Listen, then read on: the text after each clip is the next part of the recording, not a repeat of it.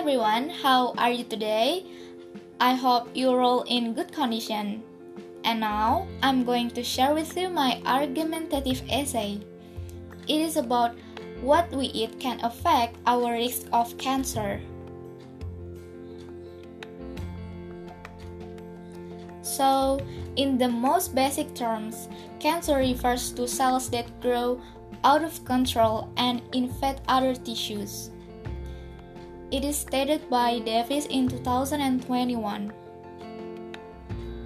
According to this statement, cancer is formed when cells develop abnormally anywhere in a particular part of the body. Then, it has bad impacts on organs which increases the risk of death as in World Health Organization facts.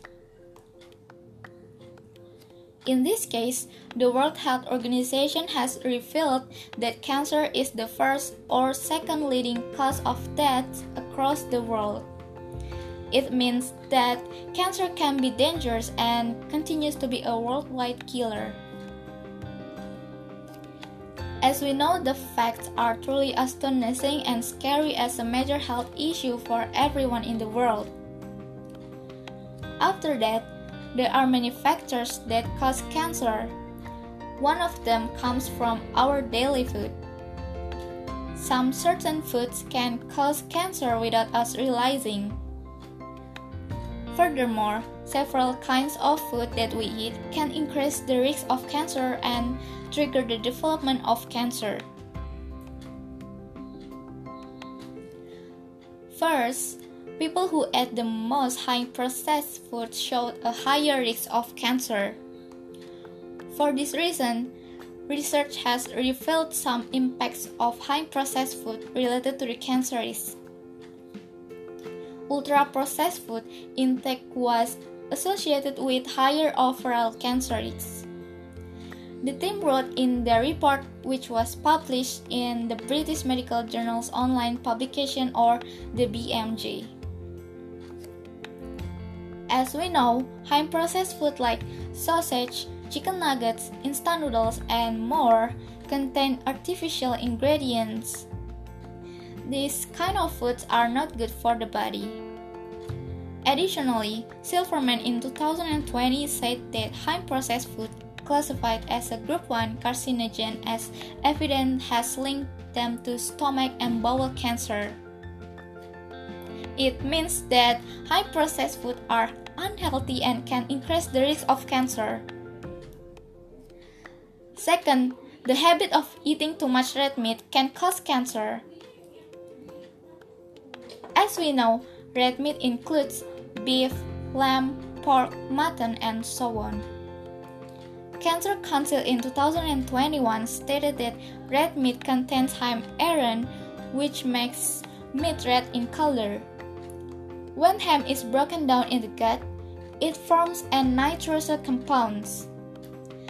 This can damage the cells lining the bowel, which can lead to cancer. Therefore, eating too much red meat can be dangerous to our health. Besides that, consuming excessive red meat has been correlated to breast cancer in a case control study in Uruguay as well. At this point, experts have classified red meat as a probable cause of cancer when a person consumes in high amounts. Third, consuming too many high calorie foods can increase the risk of cancer.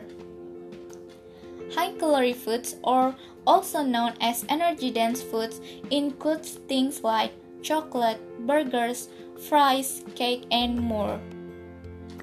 Even in small portions, these foods contain lots of calories. Then, there is a connection between the number of calories we consume and the risk of cancer. In the recent special issue of the Journal of the Academy Nutrition and Dietetics, it stated that the more calorie dense food you eat, the greater your risk cancer. According to this statement, it can be cancerous if we often eat too many high calorie foods. Even so, foods don't really matter to trigger cancer, but genetic mutation has a huge impact on cancer. At this point, scientists have learned a great deal about how changes in our genes can affect our health and increase the risk of cancer. Thus, certain changes to genes control the way our cells function, especially how they grow and divide.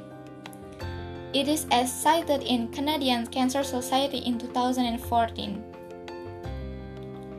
In this case, genetic mutation leads to person having cancer. So, in conclusion, excessive consumption of certain foods can become a serious health problem, especially if we eat too much high processed food, red meat, and high calorie food. These kinds of food have bad impacts on our body because they can increase the risk of cancer. However, there is a bigger factor in causing cancer than the food factor. It is a genetic mutation.